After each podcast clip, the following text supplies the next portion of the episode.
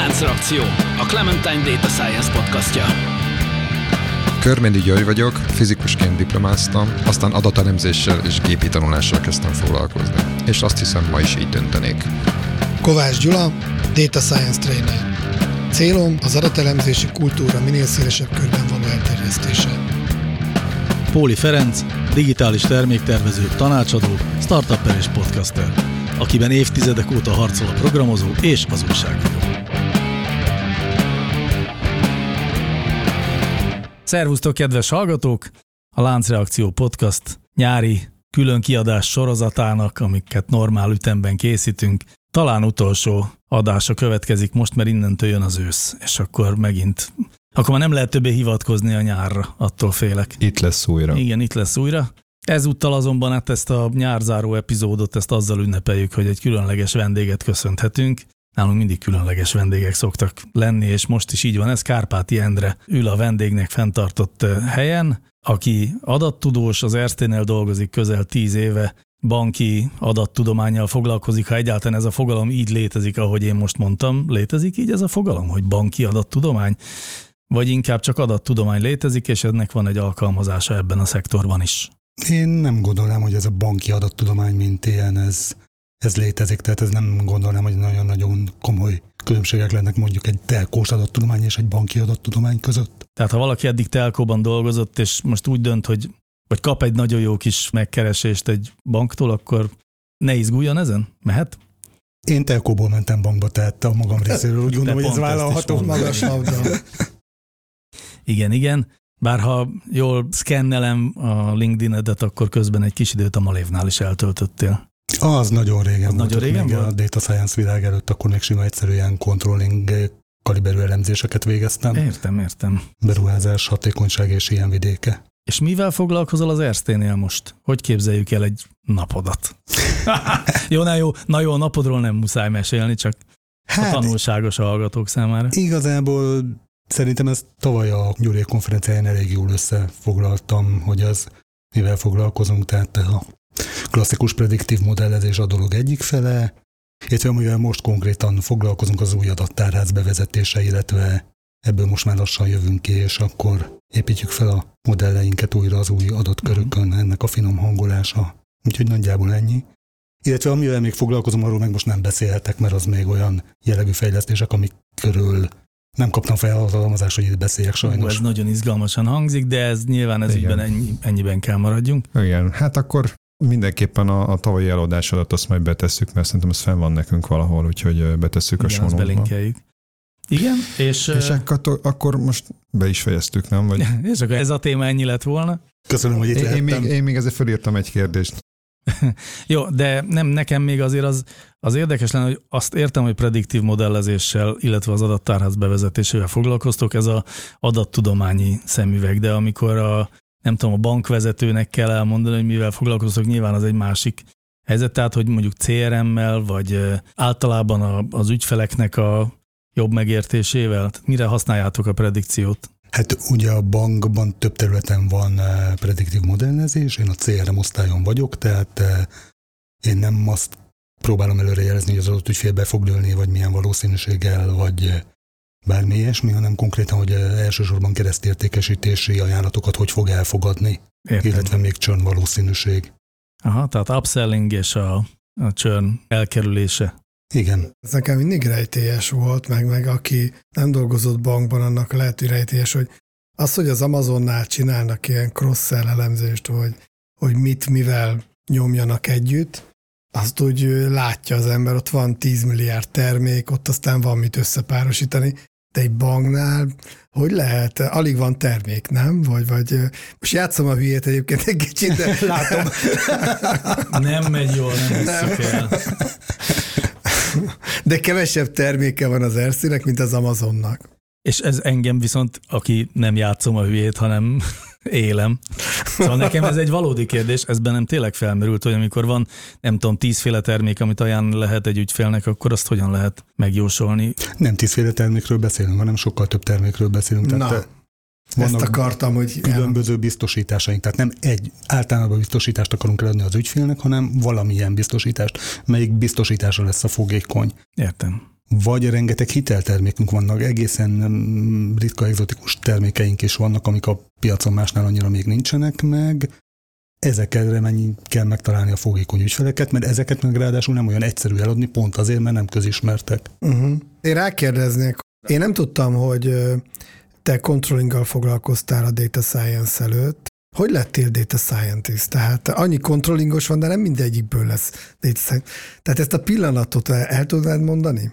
Nem annyira controlling volt a főcsapás iránya, hanem az elemzés. Mindenféle uh-huh. elemzések eh, készítése felső vezetői színnek, tehát vezérigazgató, vezérigazgató helyettesi uh-huh. és ilyen szintekre, ami ugye egy elég erős controllingos vonal, és eh, amikor a Malévtól hívtak át egy más a, a telkó céghez, ott is- ismerősi volt, aki tudta, hogy valamilyen szinten konyítok az elemzés, ez egy elemzői poziba, Uh-huh. ez volt 2004-ben talán, és az az elemzői pozi, az vált lassan data scientist pozivá, ugye, de Uh-huh. körülbelül akkor kezdődött, illetve te Aha. tudom, hogy te már akkor korábban adatbányáztál, Aha. de azért körülbelül ez a Aha. adatbányászat hajnala körülbelül. És Malévnél mivel dolgoztál? Tehát hogy képzeljük el, ugye Excelben raktad össze a diagramokat, tehát még nem, nem ilyen... Excel. Excel, Excel. Aha. Tehát Excel, és akkor amikor átmentél, akkor gondolom nem is volt elvárás, hogy ilyen data Nem, science. nem, nem, nem. és nem. akkor ott tanultad meg? ott, ott, ott, ott. Uh-huh. És ott az Invitelnél, mert hogy ez a telko az Invitel Igen. volt, az Invitelnél viszont mm, gondolom már nem csak az Excel volt a... Nem, nem, nem, ott. Clementine-t használtunk. Mhm. Ó, Clementine-t használtunk. az ugye? nagyon szép. Pont Gyuri egyik kollégája tanított Hát annak hogyne. idején. Akkor elég sokan használtak azért még ilyen. Igen. Sőt, akkor még nem tudtam, de egy egyel korábbi helyen gyakorlatilag data science munkát is végeztem Excelben, tehát uh-huh. ez a nagy tömegű adatok feldolgozásából, nem feltétlenül jó struktúrált adatok feldolgozásából levonni következtetést. Uh-huh. Ma már annak hívnánk, akkor még nem ennek hívtuk. Uh-huh. Na, és akkor, tehát az Invitel tíz éve után pedig megérkeztél az Ersztéhez, és megérkeztél a, a banki ügyfelekhez, és végig ezt csináltad ott, amit most? Nem volt egy két éves eltévedésem az IT felé. Ó, oh, Erről nem szeretnék túl sokat beszélni, Úr, tévedés nem volt. baj. De lejöttél róla. Igen, Azóta igen, igen. Két éve, az ti- anonim hány éve tiszta vagy? Most már nyolc. Tehát adattárászfejlesztésen dolgoztam üzleti elemzőként, Aha. és eleinte kihívásnak tűnt, aztán amikor az ember rájött, hogy az kihívást meg tudja ugorni, utána meg egy kicsit unalmassá vált. uh-huh. És itt most mik a eszközök, amit használtok? Hát, ha nem titok. Alapvetően Clementine mind a mai napig, valamennyire Python is, pillanatnyilag ezek. Uh-huh. Pontosabban IBM modellár. Ki hogy ejti? Aha. Igen, igen. Jó, hát hogyha ki kérdeztétek magatokat, akkor én is kérdeznék egyet az Endrétől. Endre, mi a véleményed, hogy milyen hatással lesz a sófné tuning, amit mostanában gyakran látunk a különböző videókban, szóval az ilyen barkács, kendács, harctéri megoldások, amik itt a harcászati gyakorlatot jellemzik. Szóval milyen hatással lehetnek ezek majd a, a leendő hatodik generációs vadászgépek felépítésére? És akár hozzácsaphatod ez a képi tanulási technológiának a térnyerését is. Nem gondolnám, hogy a barkács megoldásoknak olyan nagy hatása lenne. Nem a barkács megoldásoknak lesz nagy hatása a hatodik generációs harci repülőgépek kialakítására, ezt gondolom. Most akkor tegyünk egy zárójelet, jó? Tehát honnan jött ezek? a- jó egy helyen vagyok. meg lábjegyzetet, elég sok mindent. Itt most egy igen misztikus érzéseim Mert a vannak, hogy többiek most itt nem nagyon jutnak szóhoz, de Én élvezem. az az igazság, hogy én azért gondoltam, hogy az Endrének van egy, van egy másik élete valójában, és ebben az életében ő, hát nem is tudom mióta, jó régóta, lassan két évtizede, hogy Hát eh, akkor két mondatot a másik életemről. Mielőtt kontroller közgazdász adatbányász lettem volna, van egy repülőgépmérnöki diplomám, és 20 éve dolgozok egy katonai repüléssel foglalkozó szaklapnak, mint főmunkatárs, tehát eh, hoppá, a Feri arcát sajnáljátok. Én meg 20 Hogy éve olvaslak ezek szerint. van rá esély. Úristen! Ti kollégák vagytok ezek Hát szerint. kollégák semmiképpen, de én lelkes olvasója vagyok akkor Endrének. Te nem vagy újságíró? gondoltam, hogy a Ferinek is egy igen. me- meglepítít hozunk, de talán rá tud majd csatlakozni a témánkra. Azt a mindenit. Szerintem elárulhatjuk, hogy melyik ez az újság. Igen, ez az aranysas Ez cím. az aranyos. Korábban Magazin. Top Gun Így van. néven emlegettük. Így van. rendkívül sok helyen jártál ebben a kontextusban, tehát ilyen helyszíni Igen. Egyszer mondtad nekem most már jó pár éve, hogy a, a repülőgép hordozókat már egy kicsit unod, mert már mindegyik eljártál legalábbis a... Hát ez azért így ebben a formában, az attól tartok, hogy rosszul emlékszel, de igen, jártam repülőgép hordozón többször is. eh, Ahova el lehet jutni, azt hiszem. De olyanon az is, ami aktív szolgálatban Igen, volt? igen, igen, igen. Ú, De várjál már, ezt, ezt, ezt egy kicsit fejtsük ki. Egy magyar újságíró hogy tud eljutni, most nem tudom, hány a országnak Nimitz van, a Amerikának, Mondjuk. Angliának, Kínának, nem tudom melyik. Ugye vannak komoly repülőgép hordozók, ami mit tudom én, a katapultos, elfogós megoldást használják, ez körülbelül van három országnak, négynek talán, uh-huh. nem tudom, brazilok, hogy most éppen üzemele vagy sem, Aha. és akkor még vannak kisebbek, amik partra szállító repülőgép hordozók, tehát onnan helikopterek vagy helyből uh-huh. felszálló gépek üzemelnek, tehát ami a különbség, hogy egy nagy anyahajóhoz kezdődik 40 ezer tonnánál és megy 100 ezer tonnáig, uh-huh. egy kis anyahajó az 10 ezer tonna, és hát ez ugye beszerzési és üzemeltetési költségekben viszonylag fontos különbség. És te melyiken voltál? A nagyon én nagyon, nagyon, nagyon voltam. De Én- hogy a francba? Hát ez elég komoly szervezést, utána járást és ilyesmit igényelt, tehát kétszer voltam igazából anyahajón, de abból egyszer egy ilyen egyszerű portvizit volt, amit könnyen meg lehetett szervezni, éppen Franciaországban volt kikötve az egyik amerikai hordozó, a másik az egy komolyabb szervező, és az akkor két napot tölthettem az egyik amerikai hordozón, és ami annak a plusz hozzáadott értéke volt, hogy akkor még nem tudtuk, de gyakorlatilag akkor üzemeltek utoljára az F-14-es vadászgépek. Ú, F-14-est láttál Aha. élőben, hordozón. Hát én elolvattam, kedves hallgatók, én mostantól kezdve csak Hát csorog a szomorúan hüppögve fogok itt nyáladzani. Valóban? Jó, hát ezért én próbálok még emellé majd valami apropót behozni, mert ugye én arra gondoltam, hogy Endre egyrészt a katonai repüléssel foglalkozik nagyon régóta, másrészt meg ugye adattudományjal, szintén nagyon régóta, és hogy ő látja azt az ívet, ami ezen a területen azért érkezni fog, és akkor ezért én majd még visszatendálok a kérdésemhez, ami azért nagyon-nagyon átalakítja ezt a, ezt a területet.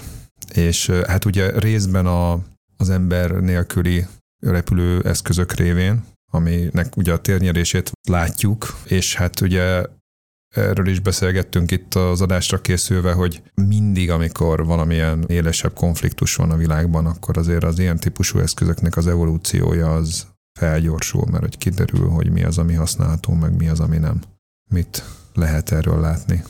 De erről, amit látni lehet, az azért most ugye ez zajlik mellettünk ez az ukrajnai konfliktus, csak egy mellékvágány, sok olyan ukrán repülőtéren jártam korábban, ami most benne van a hírekben, tehát amikor jön egy műholdkép egy, egy konkrét rombolásról, akkor én azt tudom volt, hogy na hát ez pont oda csapódott, ahol én, mint tudom én, tíz éve pont fényképeztem, Uh-huh. de ez most mellékvágány. Tehát az ukrajnai háború kapcsán egy olyan háborút látunk, amit korábban nem nagyon láttunk még. Tehát ami repülős szemszögből az spektrum alsó vége, ezek a mindenféle barkás drónok, meg komolyabb drónok bevetései, ennek a hatása a felső végéről pedig az az, hogy hogy használunk légierőt teljesen integrált légvédelmi rendszerek ellen, illetve teljesen precíziós fegyverek ellen, hogy védjük meg a saját légierőnket, ami ez a két irány, ami, ami most egyértelműen itt azonnal felszínen látszik. Igen, hát a, amiket az elmúlt évtizedekben láthattunk, amikor valami nagy hatalom háborúzott, akkor mindig azt láttuk, hogy a, az első, nem tudom, egy-két napban ki van iktatva a létvédelem, és az a, majd javíts ki, hogyha nem jó terminológiával fogalmazok, de azt hiszem a, tehát, hogy a, a légi fölény Légi fölény. ilyet kialakítják, és akkor utána megmennek a tankok. Így van körülbelül.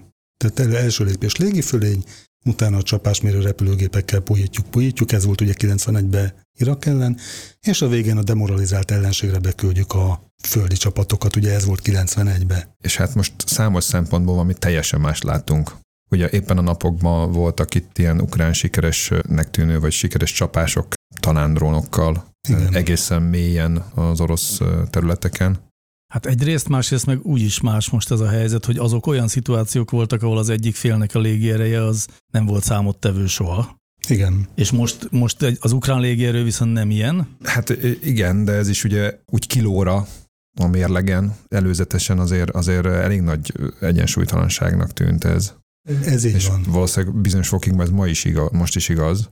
Csak mégis egészen más a helyzet. Hát ami egyensúlytalanságnak tűnt, az kiderült, hogy ugye feltételeztük, hogy az orosz légierő az rendkívül erős, orosz légvédelem rendkívül erős, ukrán légierő gyenge, ukrán légvédelem gyenge. Most kiderült, hogy nem pont ez a helyzet, mert az orosz légvédelem nagyon erős, orosz légierőről kiderült, hogy bőven vannak hiányosságai, különösen a precíziós csapásmérés terén.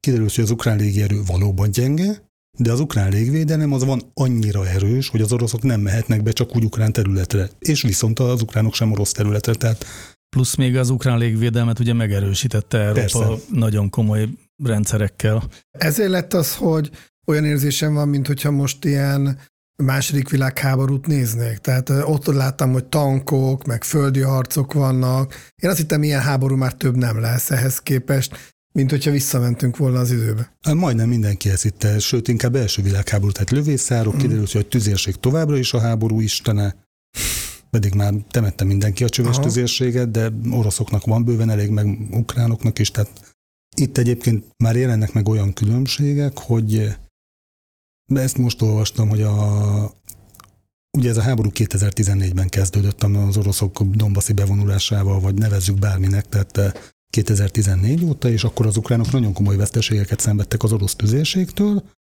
mert az orosz harcfelderítéssel sikerült úgy megoldani, hogy a célpont megpillantásától negyed órán belül ment a tűzcsapás.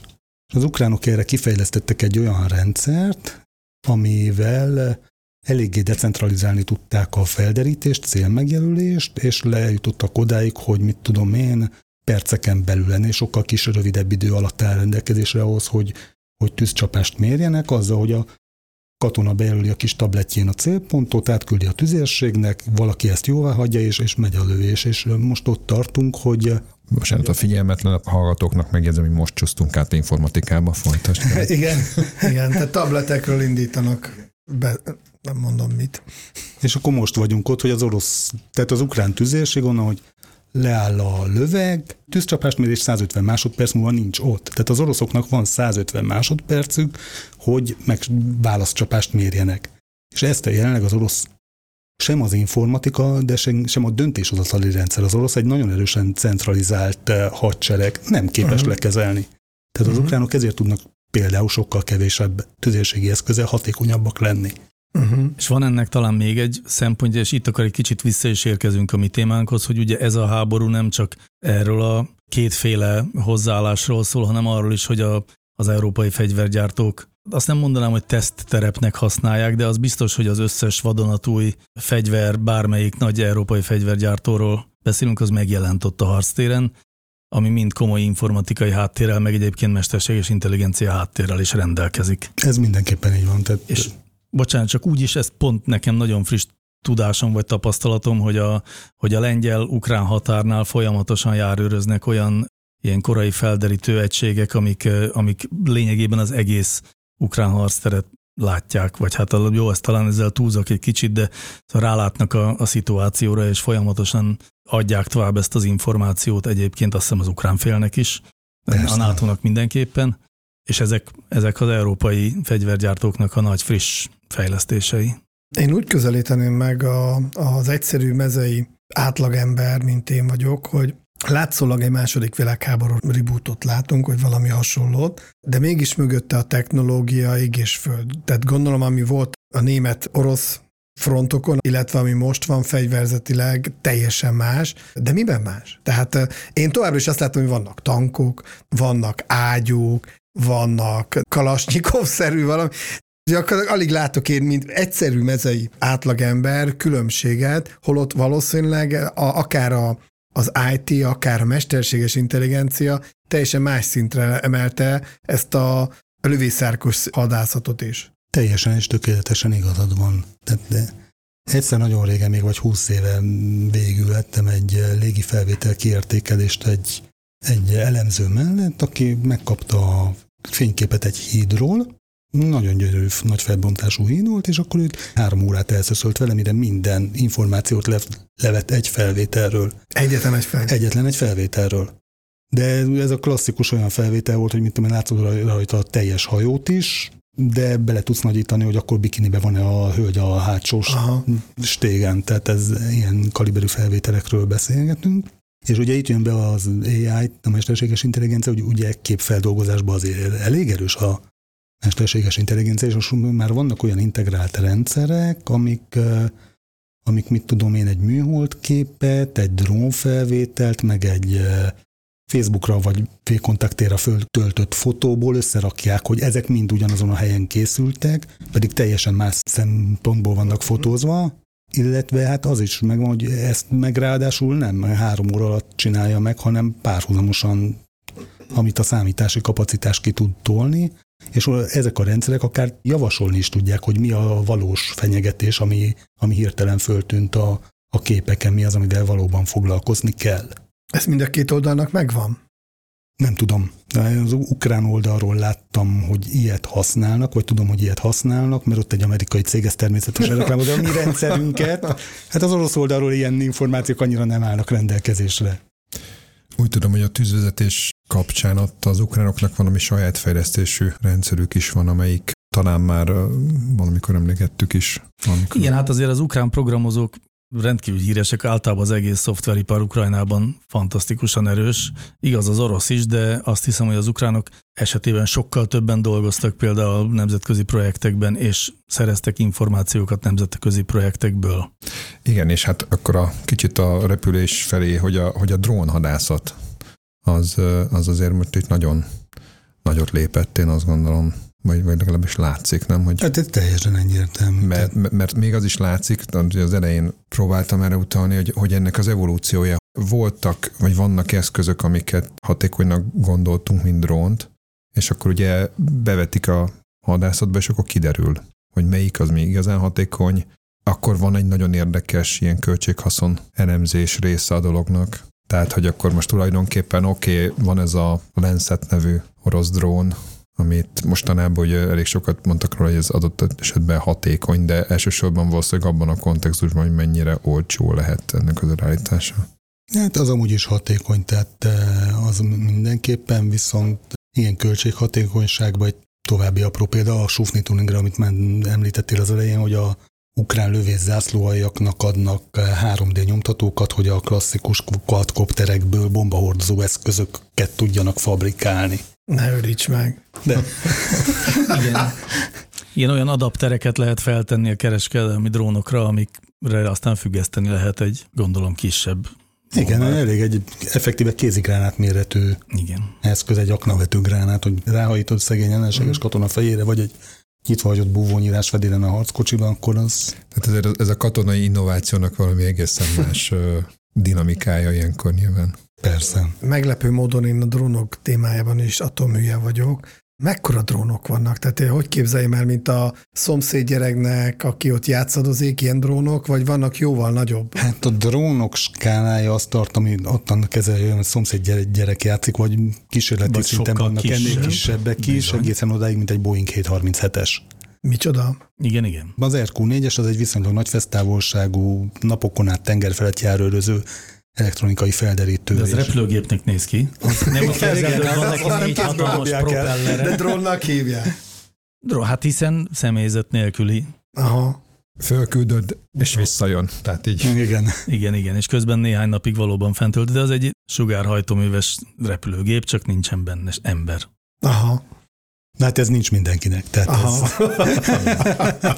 Nagyon nincs. De speciál az oroszoknak azt hiszem van valami hasonló, nem? Nem, nincsen hát, de nagy, tudunk nagy drónról nem tudunk. Tehát nem, nyilván nem ekkoráról. Hát annak idején volt a szovjet érában az, a, ami átrepült Magyarország fölött, az is egy egész nagy... Ja, igen, igen, igen. Ami átrepült Magyarország fölött, és ami ott Zágrábnál zuhant le, igen. az egy felderítő drón. Ja, Tehát az gyakorlatilag úgy képzeld, nagyon lesarkít, vagy fogtak egy MiG-21-est, és drónná alakították Aha. a pilóta helyén kamerával. Ez Elnézést kérek minden repülés szeretőtől a hasonló, hasonlatért, de körülbelül így. Tehát az egy kisebb repülőgép méretű, nagy sebességen haladó cél. És kamerát hordozó. Eredetileg kamerát hordozó, ukránok most kamera helyére bombát tettek, megmódosították a vezérlést, és hát egy példán sajnos eltévedtés Zágráb mellett esett le. Egyébként az előző kérdésedre, Gyula, tehát azért van olyan drón, ami tényleg propellerekkel megy, és akkora, mint ez a szoba körülbelül. Uh-huh.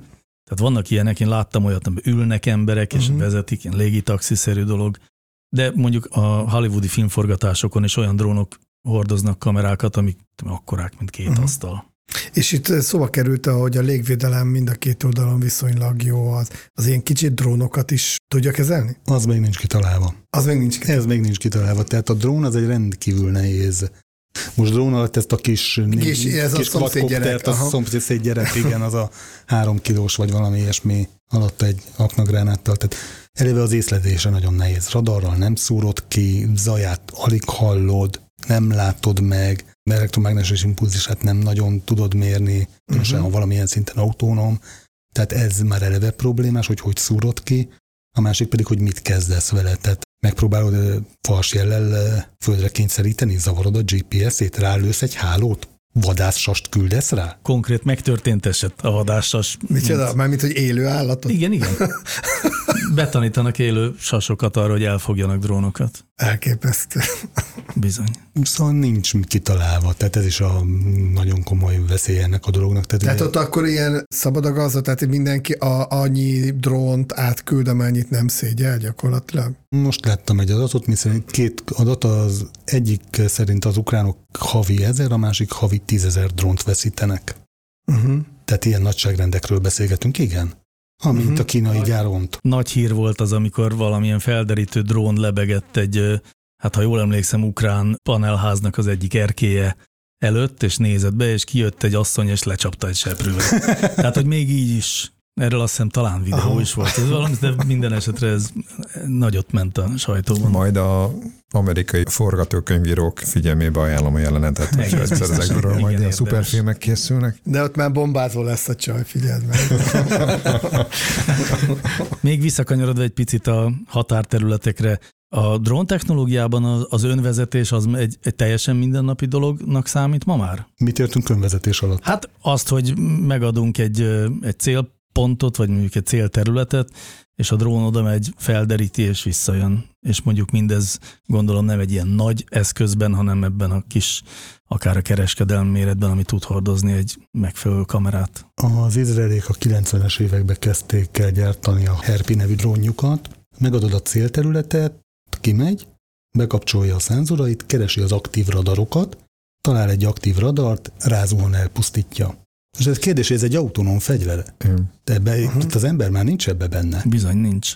És ez, ezek szerint egy 30 Megen. plusz éves technika. Elképesztő. De most a minap is volt egy, egy hír erről.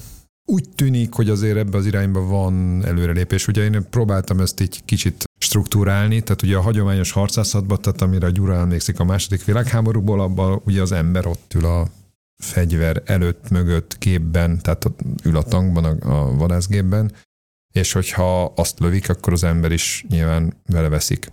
És az már egy nagyon régi tendencia ugye a különböző amerikai csapásmérő drónok meg egyebek megjelenésével, tehát az már tényleg a iraki konfliktusban is, hogyha jól emlékszem. A másodikban. És, és a másodikban, amikor lehetett ilyen videókat látni, hogy tényleg az operátor az távolról ül egy konténerben, vagy valahol, és lebombáznak valami terroristát, vagy annak vélt szemét, illetve épületeket a magasból. Tehát ez, ezt én egy ilyen második fokozatnak mondanám, mert azért ez már nagy különbség, az ember már nem ül de még a döntést ugye az ember hozza.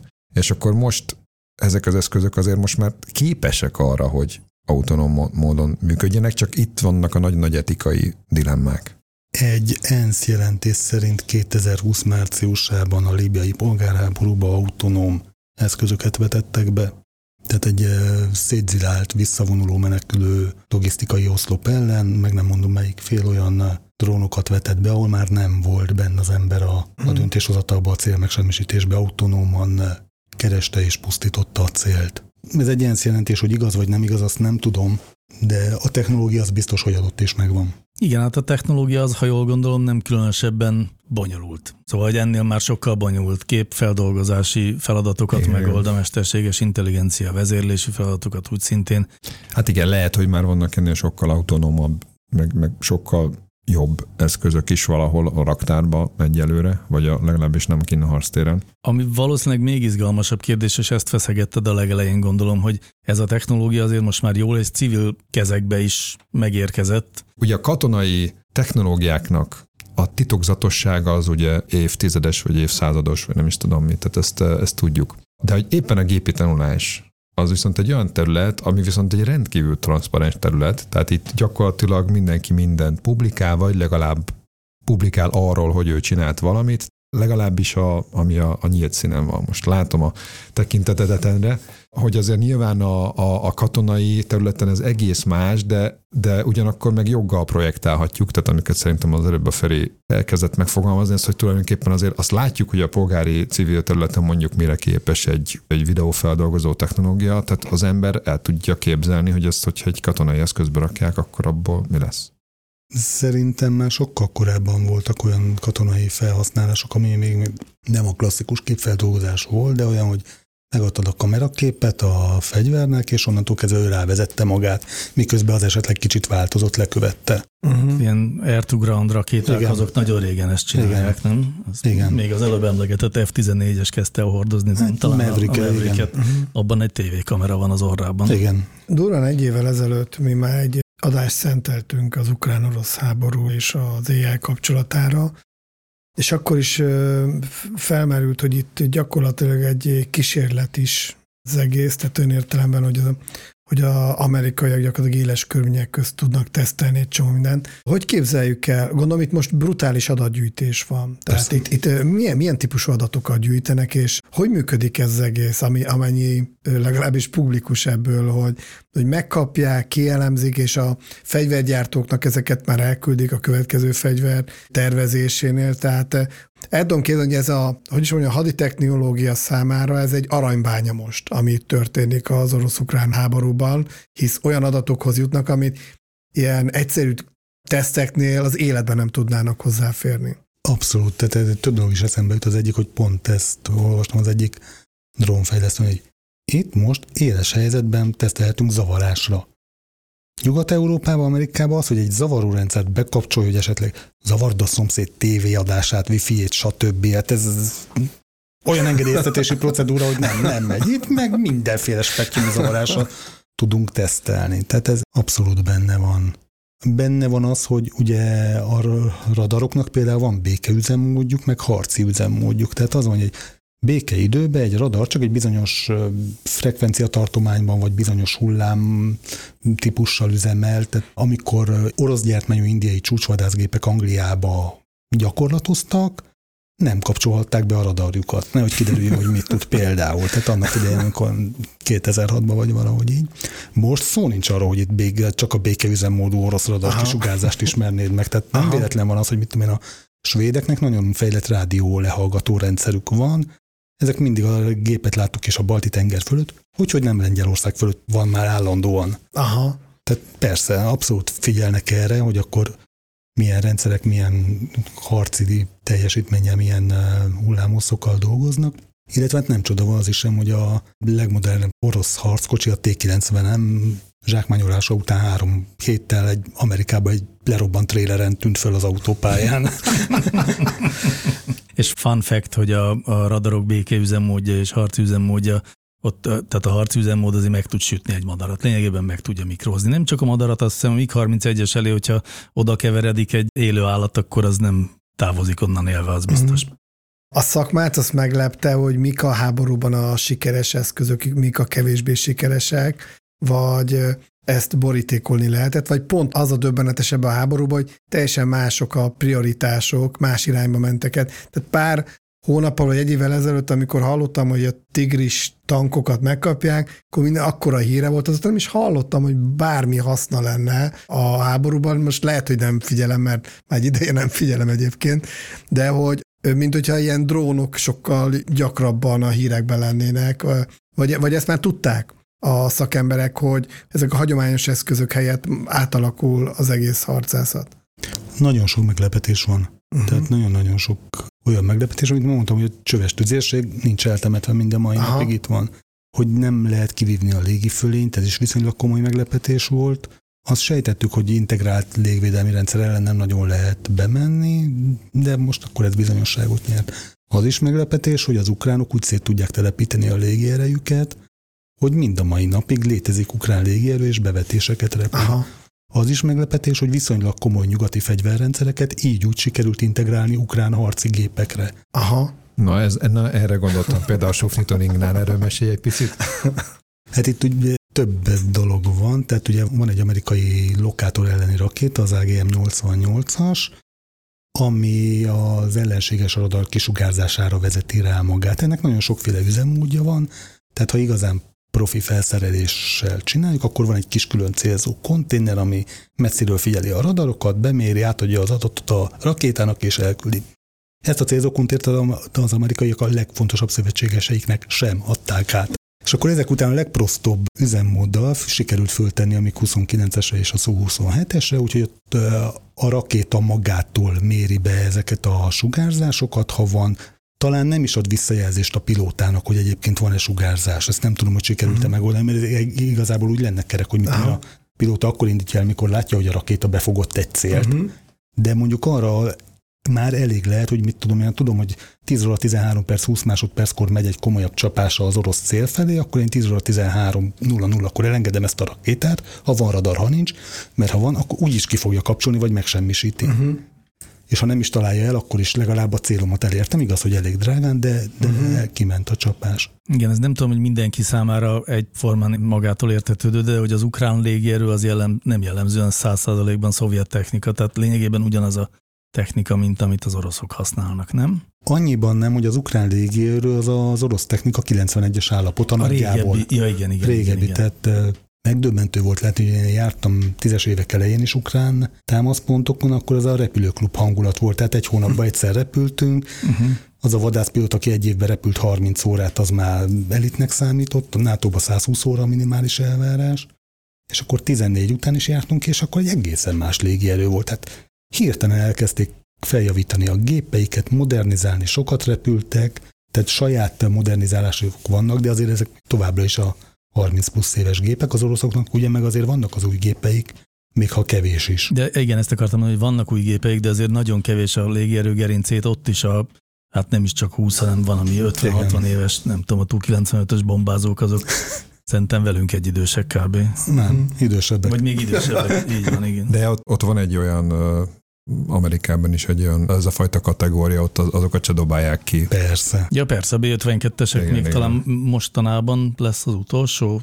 Most fogják modernizálni, és akkor 2000 Ez, ez a stratégiai bombázó, igen. ez a ilyen mindenféle fortress, tehát így igen. fönn van. Így van. Fönn van szállva. Van konkrétan egy olyan amerikai légi után töltő tanker, amit repült az az ember, majd ugyanezt a gépet repülte az ember unokája is. És ez az ukrán meg az orosz hadsereg hova helyezzük, mennyire modern. Tehát uh, itt most beszélünk, hogy 50-60 éves eszközeik is vannak, de másrészt meg én úgy érzem, hogy pont az miatt, hogy most harcolnak, ez egy akkora erő, hogy a többi ország haderejéhez képest, hogy most ez egy nagyon komoly két haderővé kezd válni. Hogy élesben. Tehát ezek a katonák nem olyanok, mint akik egész életükben csak a laktanyán belül a kantinba járnak parizerért. A kínai-amerikai szembenállásnál a kínaiak egyik elismert problémája az, hogy nekik nincs harci tapasztalatuk az amerikaiakkal szemben. Uh-huh. Tehát ez egy kínai-amerikai szembenállás esetén kínaiak által ez egy probléma. Most az orosz-ukrán fronton itt most bőségesen lesz nekik harci tapasztalatuk, tehát az mindenképpen nagyon értékesé teszi őket katonailag. Uh-huh. Az egy más kérdés, hogy ki melyen gyorsan tud fejleszteni ebből. Uh-huh. Tehát ugye, ugye, ahogy említettük, hogy az ukránok megkapják a nem a létező legkorszerűbb, de elég korszerű technikákat, amikkel nekik is lesz tapasztalatuk, meg a gyártónak és a többi felhasználónak is. Az oroszoknál meg kiderült, hogy nem feltétlenül vannak nagyon komoly fejlesztéseik, illetve amik vannak, azok meg nem látványosak. Tehát a elektronikai zavaró rendszerek tekintetében az oroszok mindig is ott voltak a toppon, csak ez nem lesz benne a címsorban mindenféle magazinban. Fú, akkor megkérdezem, ez már régi hipotézisem, hogy az orosz vadászrepülők, meg az amerikai vadászrepülők közül melyik a jobb, és a Gyuszika úgy képzeli el, hogy alapvetően az oroszok jobbak, csak az amerikaiaknak jobb a IT technológiája, de úgy jobban tudnak tervezni repülőt az oroszok. Ez mennyire igaz? De szerintem nem én vagyok így egyedül, hogy ez így belénkéget. Ö, nem. Nem? Röviden, egyszerűen nem. Tehát Én azt látom, hogy mit tudom én, a 70-es évekig fejfej mellett ment a két ország. Uh-huh. 80-as évekig talán, de onnantól kezdve egyrészt a, az IT fejlesztések hatása, meg ugye a, az, hogy az oroszoknál csak katonai fejlesztés volt, és nem volt, ami a civil szférából fejlesztés lecsorogjon a, a fejlesztésekhez, ez, ez a hatását megtette, meg a pénznélküliség is. Aha. Tehát azért oroszoknak már van kísérleti lopakodójuk, az amerikaiak meg most már a F-22-es, nem tudom, 20 éve nem Aha. gyártanak már újat belőle. Aha. Igen. Uh-huh. És hát másfelől az talán ide tartozik, hogy hogy elképzelhető, és azt olvashattuk az újságokban, hogy egy Su-27-es az egy egy-egy elleni légiharcban le tud győzni egy amerikai technológiát, csak hogy már nem szokás Nincsen. hívni egy-egy elleni légiharcot. Igen. Tehát, hogy oké, okay, hogy ez tudja, hogy valóban jobban repül, vagy jobban műrepülhető, csak ez már nem érdekel senkit, mert ha 120 kilométerről indítunk egy ilyen távoli légiharcrakétát, és az leszedi. Még nem is látszik sehol. Aztán Igazából csak a Szemmel. légi bebontatókon szoktak ezek a gépek találkozni. Hát, nagyjából igen. Hát, hogyha most így bementünk a kicsit a, a múltba, akkor nézzünk be egy kicsit a jövőbe, hogy mit látunk ott. Én itt az elején már ugye a hatodik generációs valászgépeknek a tervezéséről, amire ugye most, vagy hát az folyik, hogy azért elmúlt években felbukkant ezzel kapcsolatos vita vagy álláspont, hogy hát hogyha ilyen ütemben fejlődik az autonóm repülés, akkor van-e szükség pilótákra 5-10-20 valahány év múlva? Mm, Ugye ez egy jó pár éve, egy tíz éve az volt a mondás, hogy nem, nem lesz szükség pilótákra, a jövő harci gépei autonómok lesznek, tehát mint egy modern lopakodó vadászgép, csak a pilóta fülke le van lemezelve és alatta dolgozik artudetú. Most jelenleg ott tartunk, hogy igenis a jövőben lesznek pilótás harci gépek, de a pilótás harci gépeket kiegészítik ezek a hűséges kísérőnek nevezett autonóm repülőeszközök, az amerikaiak ezt kollaboratív combat aircraftnak, tehát együttműködő harci repülőgépnek hívják, tehát gyakorlatilag megy egy, mit tudom én, 20 év múlva egy F-35-ös, ami jelenleg is hadrendbe áll, ül benne a pilóta, és kíséri mondjuk 5 darab, szintén szuperszónikus, alacsony észlelhetőségű, tehát lopakodó, méretbe is komolyabb darab repülőgép, és amiknek ki tud osztani feladatokat, vagy nem is osztja ki a, konkrétan a gépnek a feladatokat, csak mint tudom, én, szükségem van a 120 mérföldre előttem lévő helyzetképre, és innentől kezdve ezek eldöntik, hogy hogy, hogy szerezzék meg.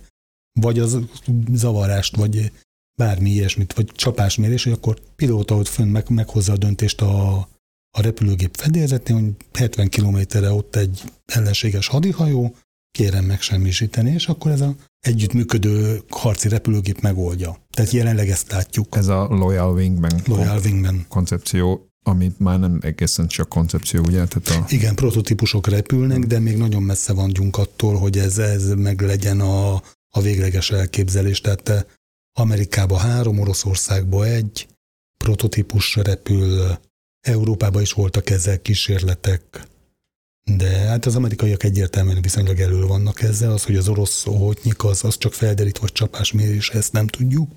Jelenleg ezek elsősorban még földi csapások elleni fegyverzet hordozásáról van szó, aztán, hogy ebből mikor lesz, hogy lesz esetleg légiarcrakéta, az egy kérdés.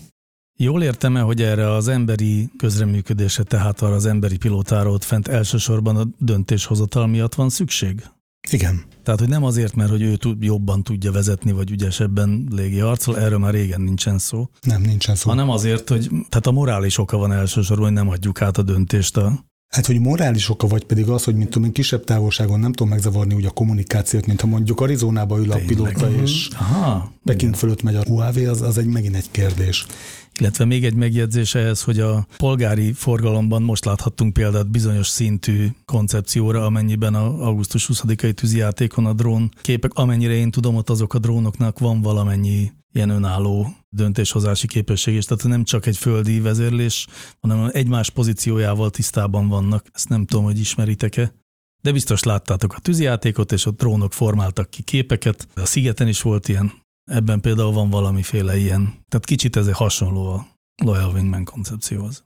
Az a helyzet, hogy általában az én tisztem szokott lenni ebben a műsorban, hogy figyeljek arra, hogy betartsuk az időt, nekem ez most nem fog menni. Rajta múlik, itt maradunk holnap estig.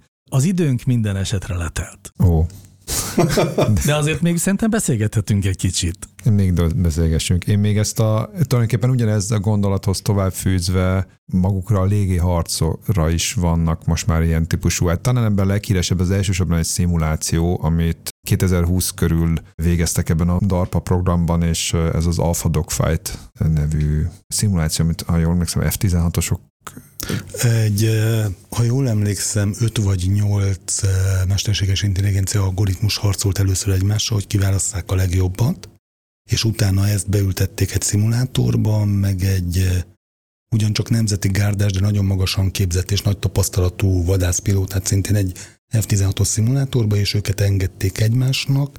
Ez közeli légi harc volt, tehát klasszikus fordulóharc.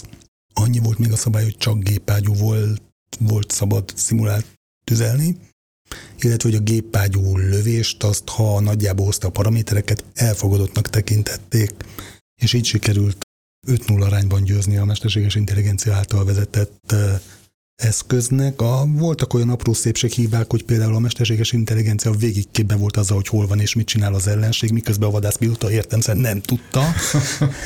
Meg, hogy elfogadtak olyan lövéseket is, amiket a vadászpilóták nem adtak volna le, mert nagyon kicsi a valószínűsége a találatnak, viszont elég komoly veszélynek tette ki a saját magát vele. Tehát az egymással szemben lévő gépek közötti tüzelés, ez a második világháború óta nem divat. A homlok támadás. A homlok támadás, igen, az, az nem divat. Itt azért voltak ilyenek, és ezt is jóváírták a mesterséges intelligenciának, tehát ez részleteiben azért vannak problémák, mert ugye nem véletlen, hogy ezt a fajta harcot e szimulátorban nem gyakorolják a pilóták. Tehát ez, kimennek, beülnek a gépbe, lerepüldik hat egymás után ilyet, és akkor utána beszélik a földön. Igen, igen, igen. meg legyen. Igen, fordulóarc. Az, tehát persze ez így nagyon jó hangzik meg minden, viszont az is igaz, hogy azóta ezeket az eljárásokat már tesztelték éles repülőgépeken is. Tehát van egy a, átalakított F-16-os, amit most X-62-esnek hívnak konkrétan, ebbe beintegráltak ilyen szoftvert, két fajtát is, az egyik közeli légiharcra, a másikon pedig úgynevezett látóhatáron túli légiharcra. Ezekkel voltak kísérletek, de ezeknek az eredményéről még nincsen semmi. Hm. De hát minden bizonyal ez működni fog, igen. ha nem is most, akkor nem sokára igen. És ugye főleg a közeli légiharcban még az is számít, hogy ott nagyon nagy géterhelésű fordulókat kell repülni, amit a pilóta egy ideig bír, nem tudom, 9 g A processzor gép. jobban bírja, mint a... Hát konkrétan a hardware az azt hiszem ilyen 15-16 G-ket is minden további nélkül kibír, már mint egy repülőgépnek a sárkánya, csak a pilóta sajnos eláll közben, úgyhogy ezért aztán, igen, hát a, a pilóta nélküli gép jobban tud közeli légiharcolni. Pláne ha eleve úgy tervezzük, hogy nem lesz benne pilóta, és nem kell 10-15 gére korlátozni. Igen, de hát ugye végülis azt meg ugye korábban meg már mondtuk, hogy azért úgy tűnik, legalábbis nekem így kicsit távolabbról szemlélve, hogy a, az információ, a távolsági információ, feldolgozás, a tűzvezetés, tehát ezek a fajta, tehát akár a radarok, akár, tehát ezeknek a, a fejlesztése, gyorsasága, integráltsága ezeknek a rendszereknek, ez tulajdonképpen ugye a, a mai tehát a mai harcázatot már sokkal jobban meghatározza, mint ez a közeli dolgok. Talán ennek csökken a jelentősége, nem? Tehát mind, ahogy, ahogy mondtad már a, a közelharcot. A, a... Nem tudom, mikor került utoljára sor közeli légi harcra. Talán 82-ben. Igen, viszont itt van egyébként egy iszonyú fontos dolog, amiről szerintem majdnem beszéltünk, vagy érintőlegesen beszéltünk, hogy ez amikor katona katona ellen, vagy mondjuk hadsereg hadsereg ellen harcol, akkor, akkor ez a helyzet, amiről most beszélünk, de amikor polgárok tehát akár terrorista szervezetek harcolnak egy akár katonai erő ellen, őket nem korlátozza semmi, ők nem egy 15 éves technológiát építenek be a vadászgépbe, mert ott annyi ideig tart a fejlesztés, hanem a tegnapi eredményeket, aztán vagy működik, vagy nem működik, de mi, emiatt, emiatt ez az aszimetria az ilyen értelemben is fennáll, Igen. hogy, hogy e, ott van igazán veszélye. Tehát az AI-nak valószínűleg nem ott van veszélye, hogy majd a F-16-osnak a utódja az lerepüli az orosz pilótát. Nem, tehát hanem, ebben, hogy... E, ez tök jó, de hogy ebben van mindenképpen egy nagyon ilyen érdekes aszimetria, és tulajdonképpen a legelső kérdésem az pont erre. Így van, és ide e, kanyarodtunk vissza. Ide kanyarodunk vissza, hogy szerintem ebben van egy nagyon érdekes ilyen, ilyen dinamika, hogy a gyakorlatilag a majdnem civilek, vagy, vagy, a, vagy a tényleg a nagyon egyszerűen elérhető ilyen, ilyen MacGyveres megoldások, és a, az egészen magas szintű fejlesztésnek hát, a viszonya. Ugye most azt látjuk Ukrajnában, hogy egy komoly drón hadviselés folyik, kezdődött a bajraktárokkal, ami komoly katonai drónok, ez a török felderítő és csapásmérő drón, ezeket most már úgy tűnik, hogy eltűntek. Hogy erről például kevesebbet hallani Hát, pedig. mert hát ezek elhasználták ugye- őket A, a valószínűleg. Bayraktar azért az egy, az egy bevált technológia volt már tulajdonképpen a konfliktus kezdetére, mert már Igen, mert voltak előtte harci az azerbajdzsáni örmény háborúban az sztárfegyver volt, csak ott nem ezzel a légvédelemmel került szembe. És Tehát az, az evolúciója nagyon gyors, tehát hogy, hogy gyakorlatilag egy, mennyi volt, nem emlékszem már, talán két-három hónap, vagy pár hónap volt, amíg ezt igazából hatékonyan tudták Igen. használni az elején az ukránok. Igen, igen. De akkor is befejezem a gondolatmenetet. Tehát ugye drónhadviselés, a nagy drónháború az ismert, az ugye az azerbajdzsáni örmény konfliktus volt, talán 2020-ban nem tudom, de arról nincs szó, hogy az ISIS előtte már nagyon komolyan használta az iszlám állam a drónokat az iraki seregek ellen. Uh-huh. Ez nincs benne, és az biztos, hogy nem feltétlen veszik ilyen komolyan ott az etikai Hát igen. követelményeket. Hát meg azt hiszem az izraeli konfliktusban hasonlóképpen nem ott is előkerülnek ezek a drónok, mint ezek a barkács drónok. Elő-elő. Tehát ö, ha, ha már úgyis nem átlagos hosszúságú az adásunk, akkor bogarat ültettél a fülembe, hogy hagyományos hadipari szállítók, ott az átfutási idő ilyen 10-15-20 év. Másrészt az AI területen néhány hónap alatt teljesen újra rendeződnek a, az aktuális trendek. Hogy ez a kettő nincs ellentmondás, tehát hogy tud a hadipar továbbra is egy élenjáró technológia lenni, holott ö, ö, a világ annyira felgyorsult, hogy ezek a hosszú átfutási idők már nem férnek bele. Az amerikai légierő megy el most nagyon abba az irányba, hogy ez a digital engineering, tehát a digitálisan megtervezett, tesztelt repülőeszközök, tehát azt mondják, hogy mielőtt az első lemezvágást megtennénk, a repülőgépet már végig teszteltük, és az új gyakorlógépük, a T7-es már így készült el, dolgoznak egy eh, viszonylag titkos vadászgépen az F-22-es utódján, azt mondják, hogy ez is így készül, de aztán meg az is kiderült, hogy a T7-es nem sikerült ennyire jól, tehát de vannak problémák, valószínűleg sokkal gyorsabb lesz, mint korábban volt, de nem annyira gyors, és Mhm. mint ahogy az ígéret ez benne volt. Aha. És hát sok szempontból szerintem nem is a legmodernebb technológiák, mármint hogy kérdezted, hogy mennyire tud lépést tartani. Szerintem a haditechnika nem az a dolog, ami lépést tart a civil fejlesztésekkel. Az legendás, hogy milyen, tehát sok ilyen legenda van, hogy, a, hogy interkontinentes balisztikus rakétáknak a vezérlő szoftver olyan flopin van, amit már nem lehet már Igen, beszerezni. De pont ez az érdekes benne, meg ez egy paradoxon, hogy ugyanakkor háborús helyzetben, tehát és akkor most hadd csatoljak vissza a második világháborúra, hogy éppen akár friss film élményemre, az Oppenheimerre, tehát ugye, hogy akkor viszont pont felborul a dolog, és hogy akkor, akkor meg olyan technológiák, polgári technológiáknak a fejlődése gyorsul fel, ami egyébként évtizedekig tartana. Hát ugye most a rakéta technológiában, most a FAU 2 a, meg a sugárhajtású gépeknek a, azt a hihetetlen gyors felfutását, hát utána Hát legalábbis egyesek szerint ugye évtizedekig táplálkoztak belőle a többi Győztes felek. igen, győztes felek. Hát igen, tehát persze az amerikai haderőnek megvan, hogy milyen etikai szabályokat kell az AIA a vezérelt fegyvereiknek tudniuk.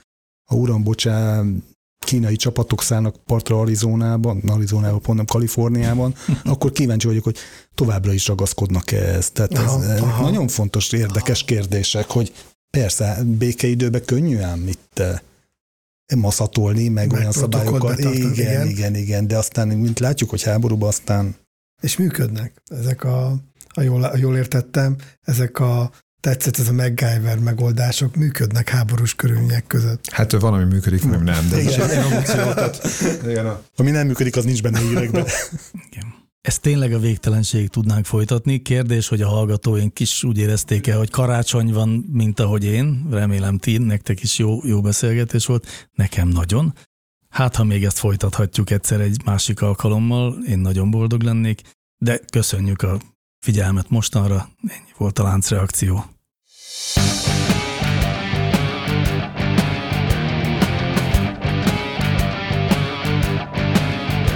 Láncreakció, a Clementine Data Science podcastja.